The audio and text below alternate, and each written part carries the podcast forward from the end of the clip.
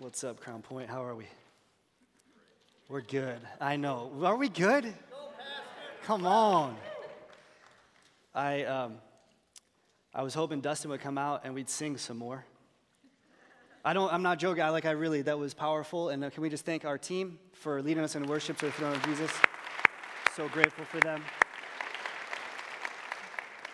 And I also want to say a big, hearty thank you to Pastor Steve for allowing me this privilege and invitation to come and to preach from Romans chapter eight. Um, even friends need help climbing the high peaks in life, and he's like, hey, I want you to come do this one. And so I just want to say thank you to him. Um, and uh, don't we love our pastor? You probably don't get a lot of opportunities for someone outside of, like, the campus to come in. Oh, no, you love your pastor. Come on now. Like, yeah. So... Grateful, grateful for what God's doing here. Um, Romans chapter eight is where we'll be, verse twenty-six. But as you're turning there, I wonder, have you ever, have you ever really, really wanted to connect with somebody, but situations were outside of your control and it, it failed? You just had this desire to connect with someone. I, uh, I, I remember when Kristen and I, Kristen's my wife, we've been married, it'll go ten years this year. It's a big one. It's been a good ten years, best ten years of my life. I'm not sure about her, but best for me. And when we were dating, uh, just over ten years ago, she did a summer where she worked at a church in Nairobi, Kenya. Yeah. So that was awesome for our relationship, because I'm, like, not at all awkward on the phone.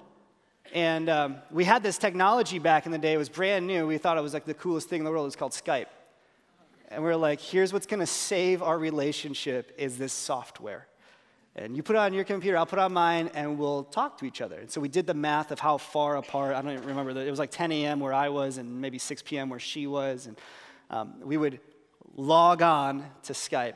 In Nairobi, it's a pretty civilized area that she had internet, but it was like, I mean, it goes to space, and then it gets transferred back to here. So it goes through phone wires and all that stuff. And, and um, I, I every single time we would talk, here's how it go. We'd log on. I don't know why in my mind I'm doing the A O L noise, but it wasn't that long ago. We log on, and she'd arrive, bloop, and we we click the thing, and I go, hello! And she'd go, ha, eh, eh, eh.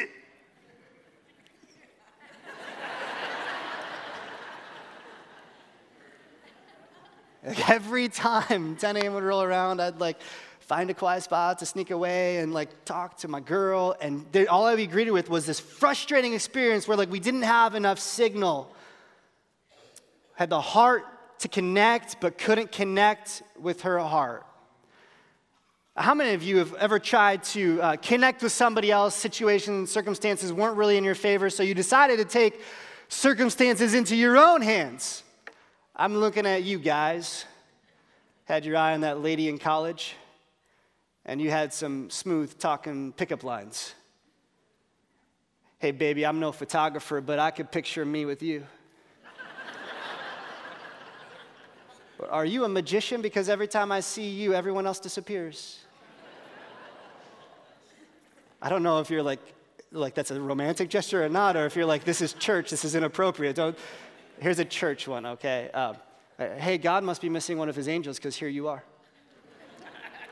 Again, I've never I've never done a wedding that started in a relationship where one of these lines were, were, were used, okay? We have a heart to connect sometimes, but we just don't have the words. Guys, don't don't use those, okay? Don't, don't be at the coffee over there going like, hey, magician. No, just stop, okay? It's not.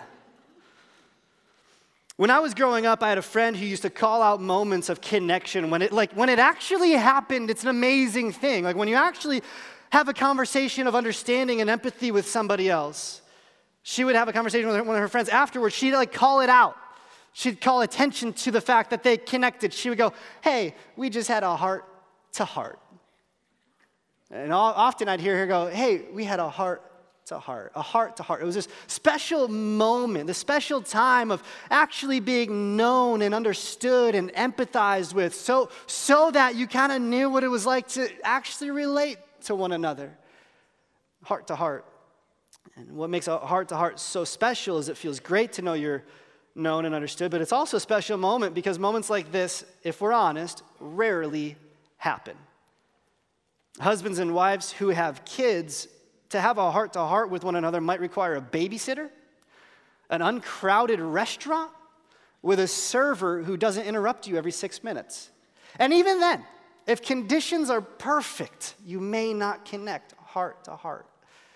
It's such a, a hard thing for us to connect on a heart to heart level, but I'm curious, have you ever wanted to connect with God at a heart to heart level?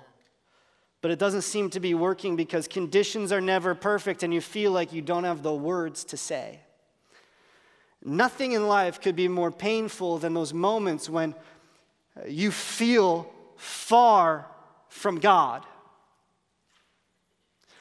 And I find in my life, just personally, pastoral role aside, just as a Christian, those moments when I'm suffering, those moments when life is not going the way I prefer it to go, and I wouldn't choose my circumstances. If at that moment I feel like, like I'm not able, God, to connect with your heart, I feel like I'm on an island. I feel like I'm forgotten. I feel like there's a problem. The passage of scripture that we come to today in Romans chapter eight, verse twenty-six, it directs our attention to how we know we're connecting with God in a way that is truly heart to heart. You see, because uh, for us to connect to growing heart to heart with God, we don't need more bars of service and we don't need smooth talking pickup lines. We need something that is actually provided for us already, hardwired into you, that goes all the way down to a soul level. This is one of the beauties of Romans chapter eight. Is that God shows us his undying love for us that we could relate to him heart to heart. So, uh, Crown Point, y'all with me today? Yeah. Hey, everybody up there, you with me? Let's, let's dig in. I want to read this before we seek to understand its meaning. Verse twenty-six, likewise, the Spirit, that's what we're talking about today. Just say the Spirit. Everybody say the Spirit. If there's any question about the, the, the, the topic of today, the main object today in this passage, it is the Spirit. The Spirit helps us in our weakness. For we do not know what to pray for as we ought, but the Spirit himself intercedes for us with groanings too deep for words. It's always a good lesson for us to have the context of the verse that we're jumping into, and so Uh, as we've been traversing Romans chapter eight, verse eighteen through twenty-five over the past two weeks, Paul has been proving that the entirety of creation, days one through five of creation, are subjected to futility as a result of sin, that they're suffering, groaning, as it were, awaiting the adoption, uh, the revealing of the adoption of sons. Uh, that, that, that we have this world that is in uh, disorder, waiting for it to be put back together. But then Paul makes a case to say that in looking in concentric circles, not just creation, but if we zoom in a little bit, we get to the family of God is groaning. Believers are groaning. Even though we have the first fruits of the Spirit, we groan inwardly waiting for this adoption. Amen. We're waiting, we're groaning, yearning for God to reveal his glory, yearning for God to bring about all that it is uh, to be in right relationship with him and right relationship with creation. And then Paul pulls us even tighter into focus, even further into ourselves, not just in the family of God. Here in verse twenty-six, he's talking very specifically, very individually, very um, molecularly in the scheme of things to the personal experience. And Paul has gone from creation, that which I see, to the family of God, that which I uh, belong to as an adopted heir of God, but then individually to my own very essence, my heart. In there, he says, it's also the Spirit that groans inside of me. Amen. So many pastors have picked up on the three groans, one glory approach to this text.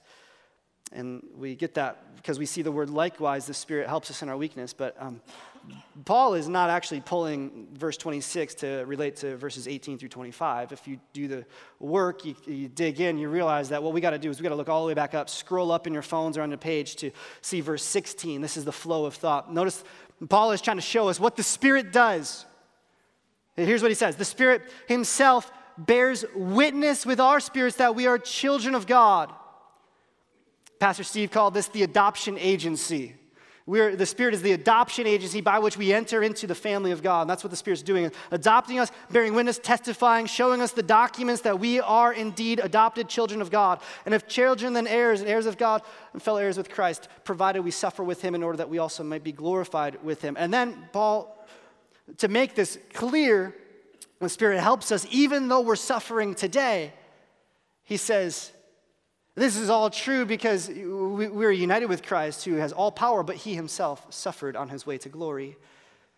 And so creation suffers and humanity suffers, expressing it in groans. And lest you feel forgotten upon this rock, that God maybe came two thousand years ago, died, ascended into heaven, and then left us to be just in our own faith, he says, no, likewise the Spirit intercedes himself Amen. With groanings too deep for words. Yes. Ask most Christians what the role of the Holy Spirit is in their life, and they can answer it no more accurately than if you would ask them what their tonsils are for. Like, I know I have tonsils. My degree's in the Bible, okay, so if you're medical, forgive me, but let me just tell you a secret. I don't, I don't actually know where they are. Are they here?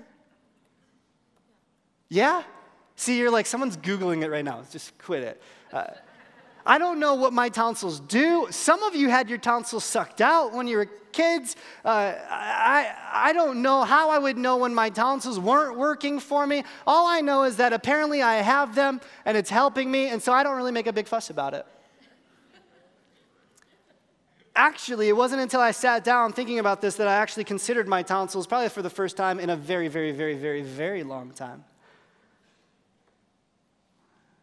But as Christians, hey, what's the Spirit doing in your life? And they go, well, I don't know. I know I have the Spirit. Don't know where he is. I think it's just in me and making me a better person, so I'm just not going to fuss about it. Him. It. Oh, him. Is his name holy? What, what do I call him? It's the Holy Spirit. Romans eight, verse twenty-six and twenty-seven tells us that um, everything we know about God and his work in our life can be reoriented by the Spirit. He's the adopter. He's the witness that we are God's children, but he is also our helper. I just want to take these two verses, Romans twenty-six and twenty-seven, and just show three attributes of the Spirit. It's a very simple outline today. I'm a very simple guy. This is a very complex text, so simplicity is helpful. Um, so I just want to look at the first topic here, is the, the, the idea of the Spirit's help. Helping is exactly what Jesus said the Spirit would do.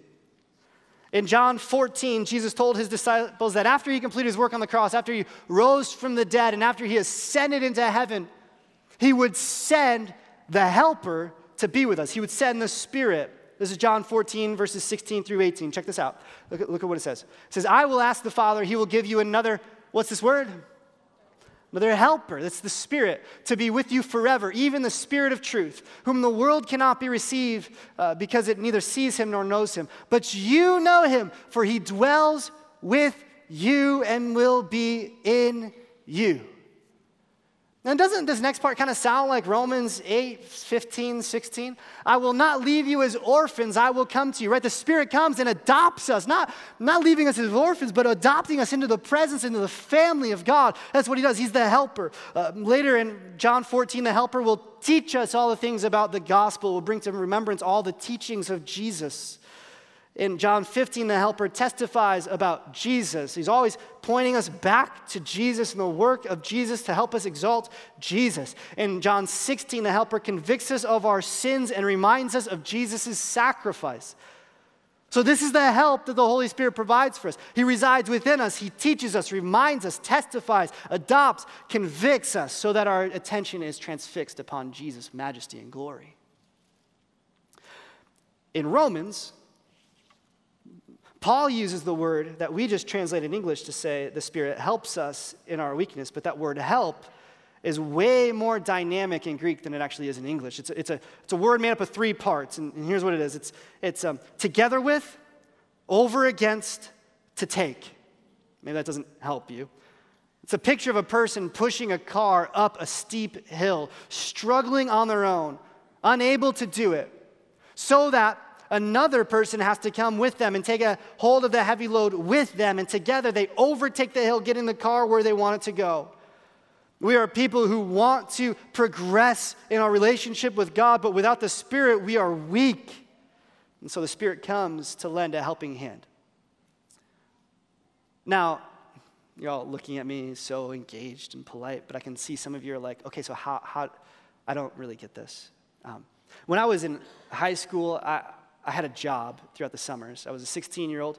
I was a very immature sixteen-year-old. And I worked at a car wash. And I was uh, one of the car wash guys with another guy. He was sixty-five years old. I think today he would be diagnosed with O C D. I didn't know that then.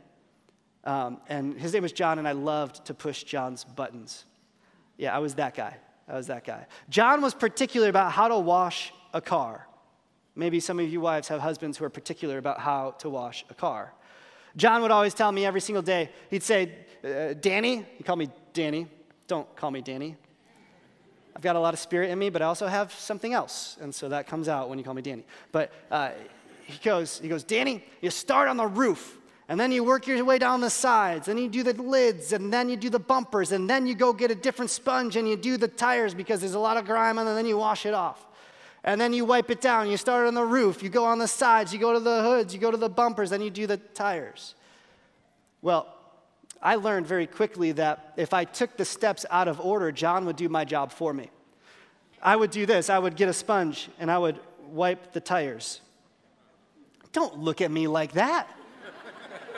I was cleaning the car as fast as I knew how. And then I would go from the tires to the hood. Yeah, I, I heard you groan. John would flip. He'd go, whoa, whoa, whoa, whoa, whoa, whoa, Daddy, go, just wait, just wait. Doing it wrong. He'd go, watch me. Watch me so you can learn, is what he said. I said, I'm sorry, John, I'm just trying to do this as fast as I possibly can. He goes, you're doing it wrong. Just watch me wash this car. You can do the next one. Which as a sixteen-year-old was awesome. Stood back, watched John do my work for me. The next car would come in, I'd pick up the sponge, start on the tires, whole process would rinse, wash, and repeat. Literally. I know. I know. Millennials.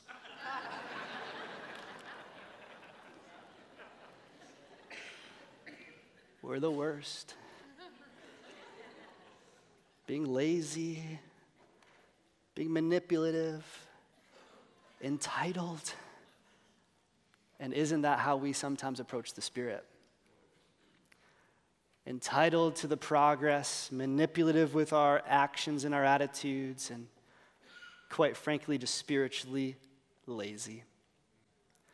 What I love about the fact that Paul tells us that the Spirit comes together with, over, against, to take up, is that it means that he doesn't just do our job for us. He comes alongside of us to help us do it. Christians, um, you do not purchase your salvation from anything you do. Amen?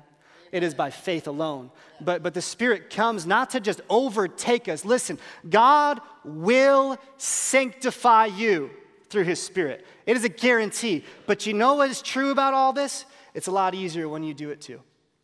When you know the Spirit and are sensitive to the Spirit's help and are dependent upon the Spirit. Amen. We are weak. That's what Paul says. We have this inordinate dependence upon God. We are weak people. I know people that don't think they're weak. I had coffee the other day with a guy who said, you know, I don't need your God. My career is as be- best it's ever been. My wife is very attractive. My kids are uh, obedient, and my house is big. It's the first time I'd ever heard that. I, on the whole, I think we're kind of weak people. We are weak, and we wonder, what is this weakness that Paul is talking about? The weakness is our humanity, our frailty. It's our inability to ex- exercise faith, to extend grace, to experience reconciliation, or even to exalt Christ properly. It's our inability to relate to God heart to heart. And so the Spirit comes and helps us. And in doing so, he helps us with the totality of God's divine power at his disposal to come alongside, to dwell inside of us, to become our helper. And this is always what God does. He takes the weak and he lifts them up. He takes the vulnerable and he offers them a shield around them. He takes the suffering, he gives them endurance to make it through the trial. Amen. This is Isaiah forty-one, verse ten. I'd go all over the Old Testament for this one, but I just give you a couple. God says, "Fear not, for I am with you. Be not dismayed, for I am your God. I will strengthen you, and I will help you. I will uphold you with my righteous hand." This is Psalm fifty-four, verse four. It says, "Behold, God is my helper. The Lord is the upholder of my life."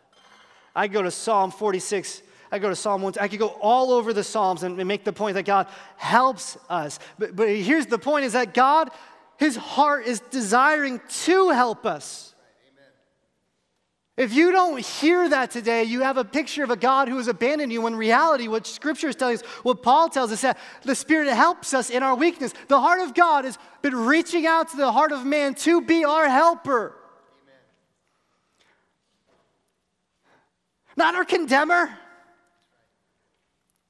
Not our divider, our help in our time of trouble. And that thought alone is worthy of our hearts being warmed in comfort, that God sent his Spirit to dwell in us that we might experience his help. In Romans eight twenty-six, Paul tells us of the Spirit's help, but he does, does show us, telling us a special type of help.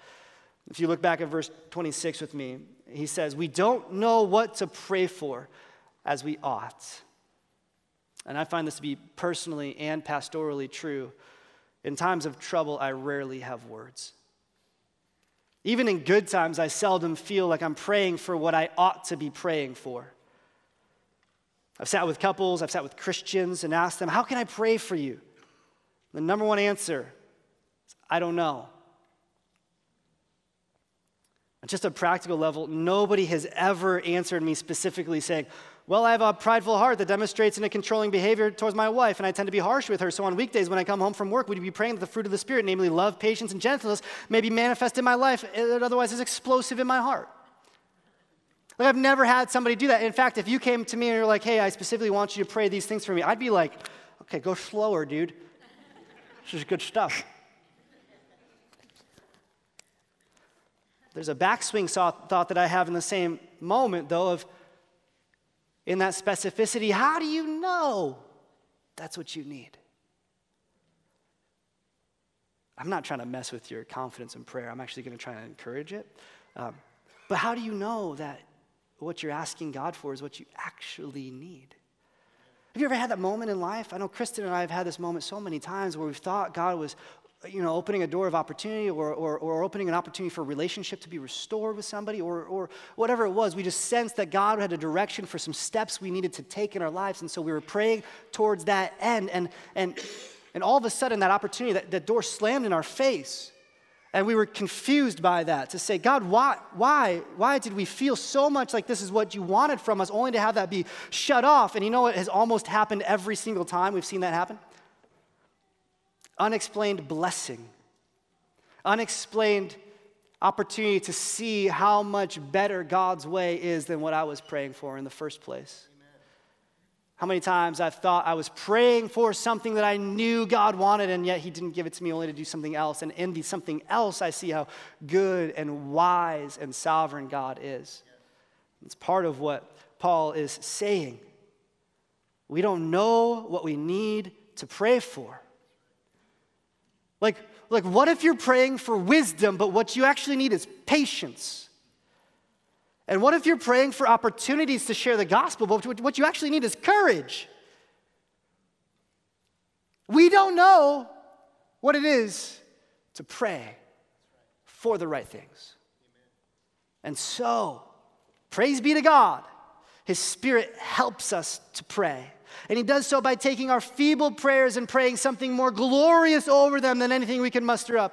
I want to look at the second item that Paul shows, just this, the prayer of the Spirit. What is the Spirit's prayer? Look at what he says. He says, "Likewise, the Spirit helps us in our weakness, for we do not know what to pray for as we ought, but the Spirit himself intercedes for us with groanings too deep for words. The Spirit is interceding for us. Amen. He intercedes. It's simply a word that means to go between, to mediate, to uh, be an advocate. You may call it that, but when you advocate to God, it's intercession, it's prayer. And the Spirit is praying for us from the depths of our soul, interceding for me with groanings, with words that are inaudible. I can't hear. In um, eighteen eighty, today, Charles Spurgeon preached this text to his London congregation. I feel like I'm in good company. And this is what he said. He observed this. He said, talking about groanings, is that a man's heart is moved when he groans. A groan is a matter about which there is no hypocrisy. A groan does not come from the lips, but it comes from the heart. When we look at the Spirit himself interceding for us with groanings too deep for words, we realize that it's not the Spirit bringing about lip service to our pain. It's the Spirit feeling the pain with us and asking God to do something about it. Knowing our weaknesses and asking God to strengthen us. See, you can fake praise, you can fake sickness, but you can't fake a groan. A groan, it transposes pain and sorrow, suffering and despair onto the hearts of the hearers so that we feel it with them. And when the Spirit groans, he's feeling with us.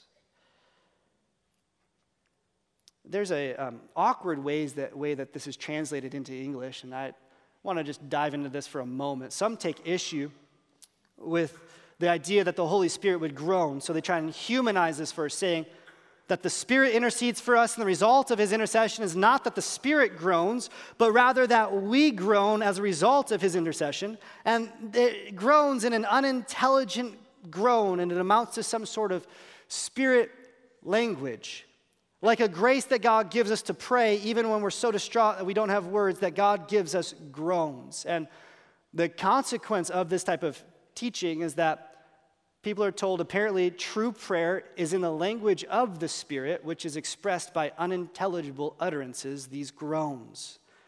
And entire churches are founded upon this idea, which is why I bring it up.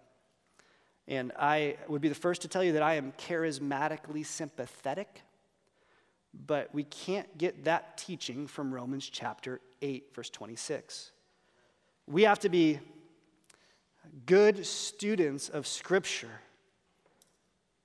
Because while shades of that meaning of that spiritual language might be present in other places in the Bible, it's not present here. Paul is actually trying to case, make the case uh, that the Spirit's groans are not necessarily uh, unintelligent nonsense, but that they're inaudible. Like they're unspoken. You can't hear them. I believe that because when he says creation groans, I also don't hear creation groaning audibly. I know that it's an unspoken groan, a pain. Creation groans in earthquakes and volcanoes. And if a tree falls in a forest and no one's around to hear it, does it suffer?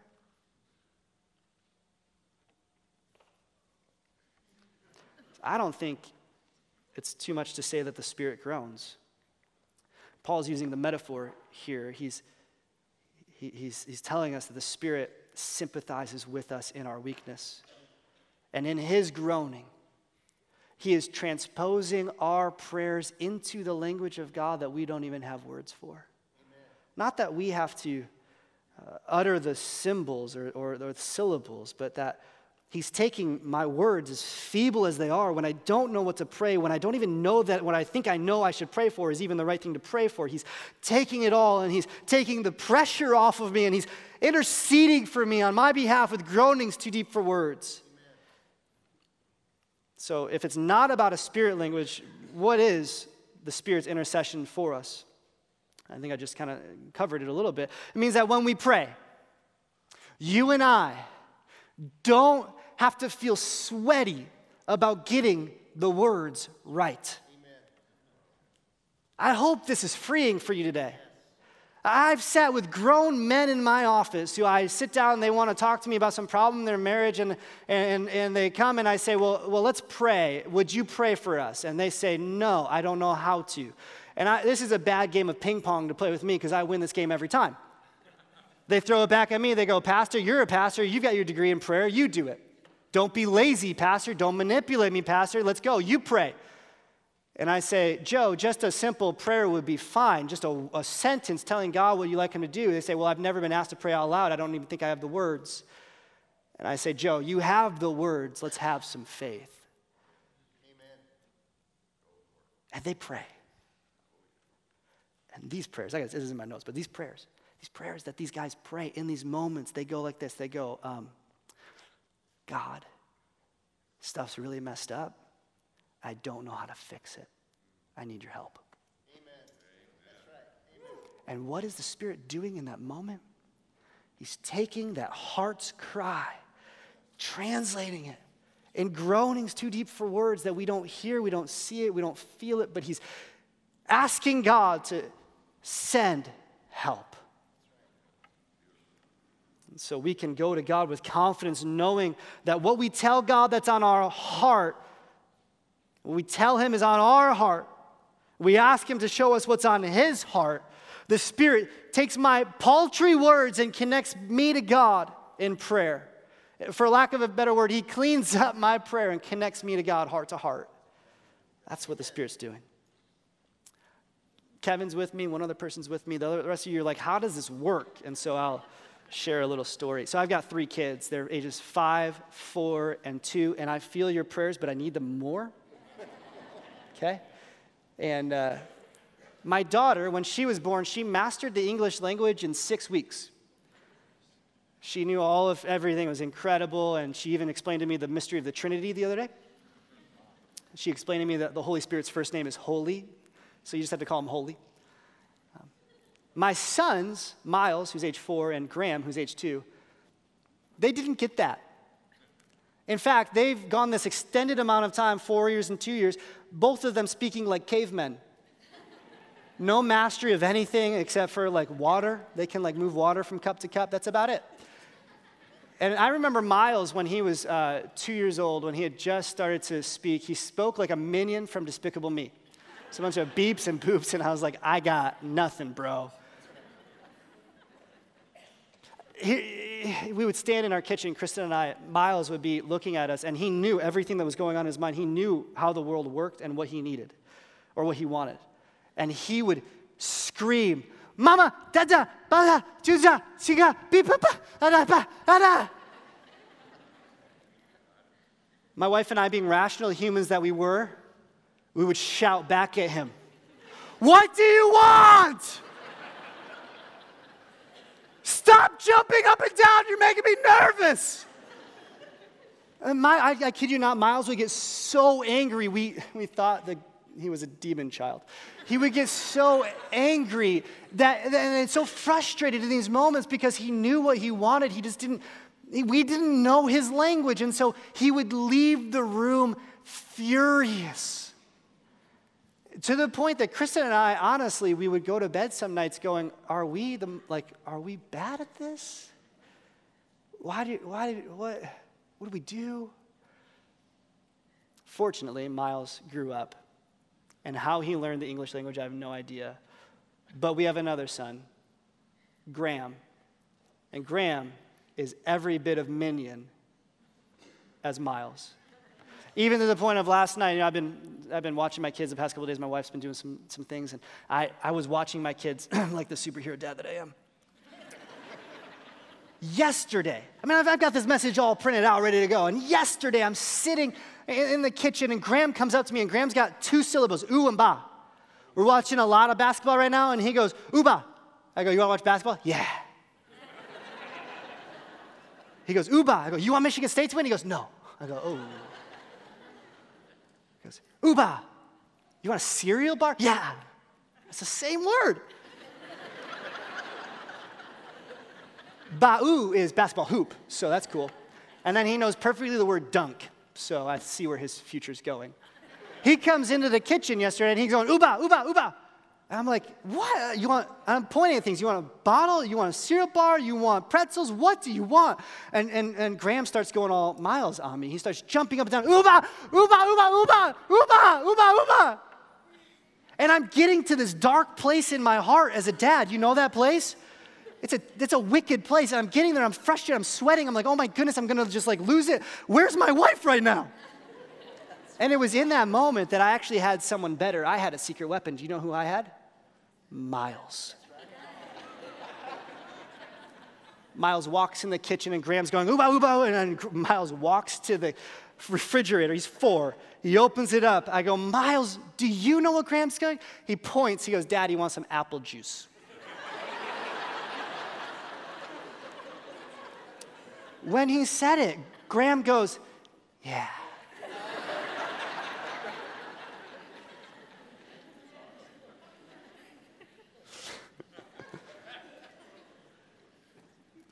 God is not in need of an interpreter for us in our paltry language. It's not that God can't unscramble our code. The problem lies with us in our weakness, that we can't get into his language in the first place. We need help. This is why the Spirit is praying for us, interceding with groanings too deep for words, empathizing with us in our brokenness, beseeching God to do something about it. It's the incarnational prayer of Jesus when he likewise sympathized with us in our weakness. He cried out, thy kingdom come to earth, thy will be done on earth as it is in heaven. We want that reality. The Spirit is helping us pray that prayer, which means when we bring God our burdens, we know he's hearing them come through loud and clear. And he's present in the midst of them. And God's Spirit is a comfort. The Spirit, his prayer is a comfort. He's helping us connect our hearts to God's heart in prayer. And verse twenty-seven tells us why this works. You all love verse twenty-eight. It's on a mug in your house somewhere. You got it embroidered or crocheted on a pillow. I want you to get that out of there and put verse twenty-seven on the mug. I'll take a mug too. Look at what it says. He who searches hearts knows what is the mind of the Spirit, because the Spirit intercedes for the saints according to the will of God. Amen. So you got a little bit of work to do when your friends come over and they're like, what's up with your mug, dude? It's a little weird. Who's searching hearts, and why is the mind of the Spirit there, and what's up with the will of God? And why do you have this on a mug? Why is this so important to you? But I want, I want you to see this. This verse shows us the Spirit's success, the Spirit's guaranteed success. Paul's showing us the, the Spirit's help and the Spirit's prayer, but here he shows us the Spirit's success. How effective is the Spirit in interceding for us on our behalf? Perfectly effective. He intercedes according to the will of God every time. Amen. And my prayers are not always answered. Are yours? No, is the answer. We know this, even the apostles. Paul had a thorn in his flesh that three times he pled with the Lord to remove, and then came back the answer. It's not my will. Even Paul's prayers weren't answered. But the Spirit's prayers are always answered. Amen. With yes. Because the Spirit indeed intercedes for saints according to the will of God. On the surface, this might seem rather obvious. The one who searches hearts, that's God the Father, he knows what is the mind of the Spirit, because that's, that's because God is one in three persons, the Father, the Son, and Holy. And he knows the mind of the Spirit, such that the Spirit will always pray towards the unified goal of the Godhead. So God knows hearts, he surely knows the mind of the Spirit, and to know what is the mind of the Spirit is to approve what is in the mind of the Spirit. So we can trust that the Spirit is perfect in his prayer content. But there's something else we might overlook. I've, I've read this a lot. This is a ridiculously grand thought. I, I came all the way today just to tell you this. I'm really excited about it. When Paul says the Spirit intercedes for the saints according to the will of God, I've always considered it this way, that the Spirit interceded the same way Jesus was praying in the garden when he said, you know, Father, let this cup pass from me, but nevertheless, not my will, but yours be done. Amen.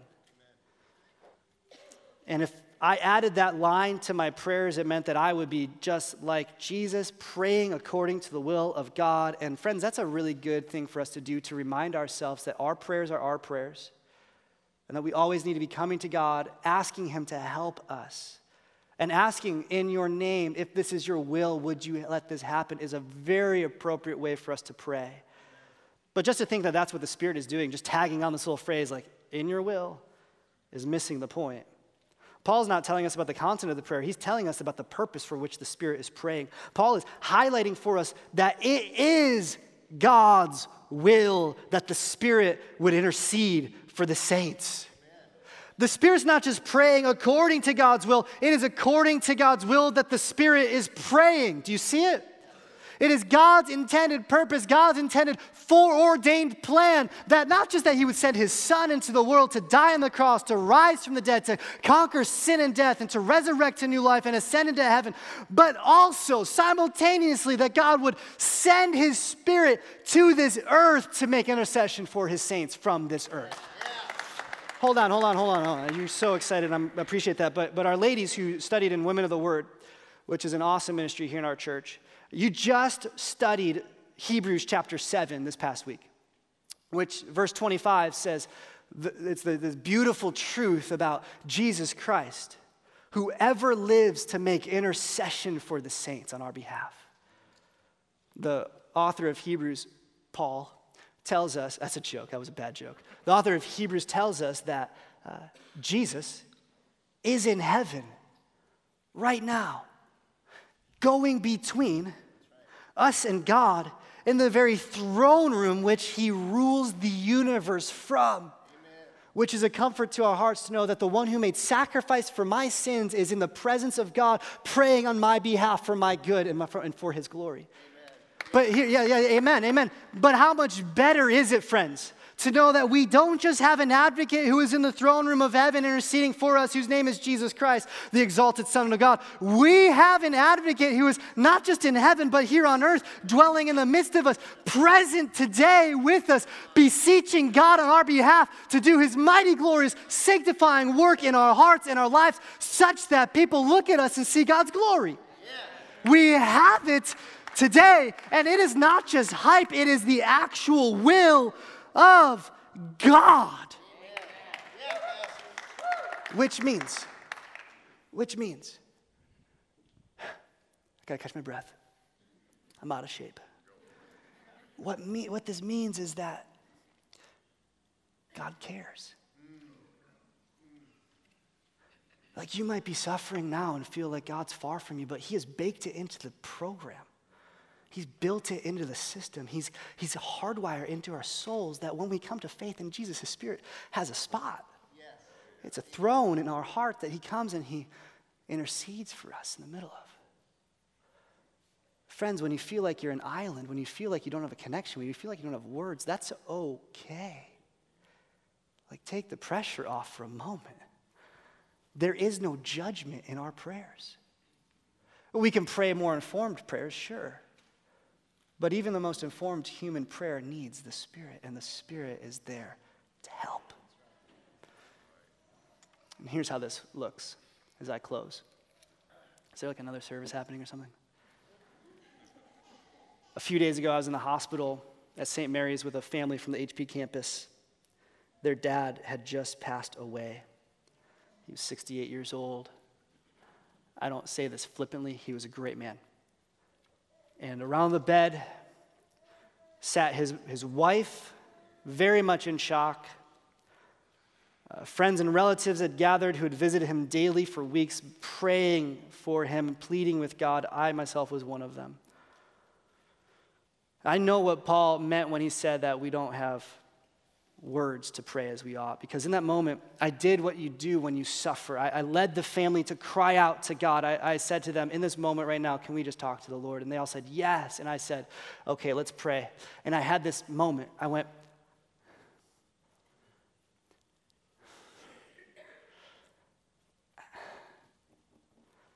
and I, I found myself so in pain that I didn't have the words. started on my mouth and I stopped. I, I wanted so much for them to feel the amazing comfort of heaven's hope for those who have faith, the victory of Christ over death, the fact that precious in the sight of the Lord is the death of his saints. I mean, I have words. This service is proof. I have words to say, but I didn't have moment, the prayer. I didn't have words to pray at that moment. And so I believed God. And in this moment, I finally believed and took him at his word and said out loud, God, I don't know what to pray right now. Friends, that's a great prayer. God, I don't know what to pray right now. This hurts so much. God, it feels like this finality is eternal. It feels like we'll never get out of this hospital room the same. It feels like bright days aren't ahead. These are all the things that my soul is groaning for, and yet all I could say was, God, I don't have words to pray. And so would you be our comfort? Would you be our hope? Would you be our God? I prayed simple words. I said amen. We lifted our tear-filled eyes and our heads. I'll never forget, the man's widow looked up to her ki- her kids and said, guys, we're going to be okay. Amen. I have peace. Amen.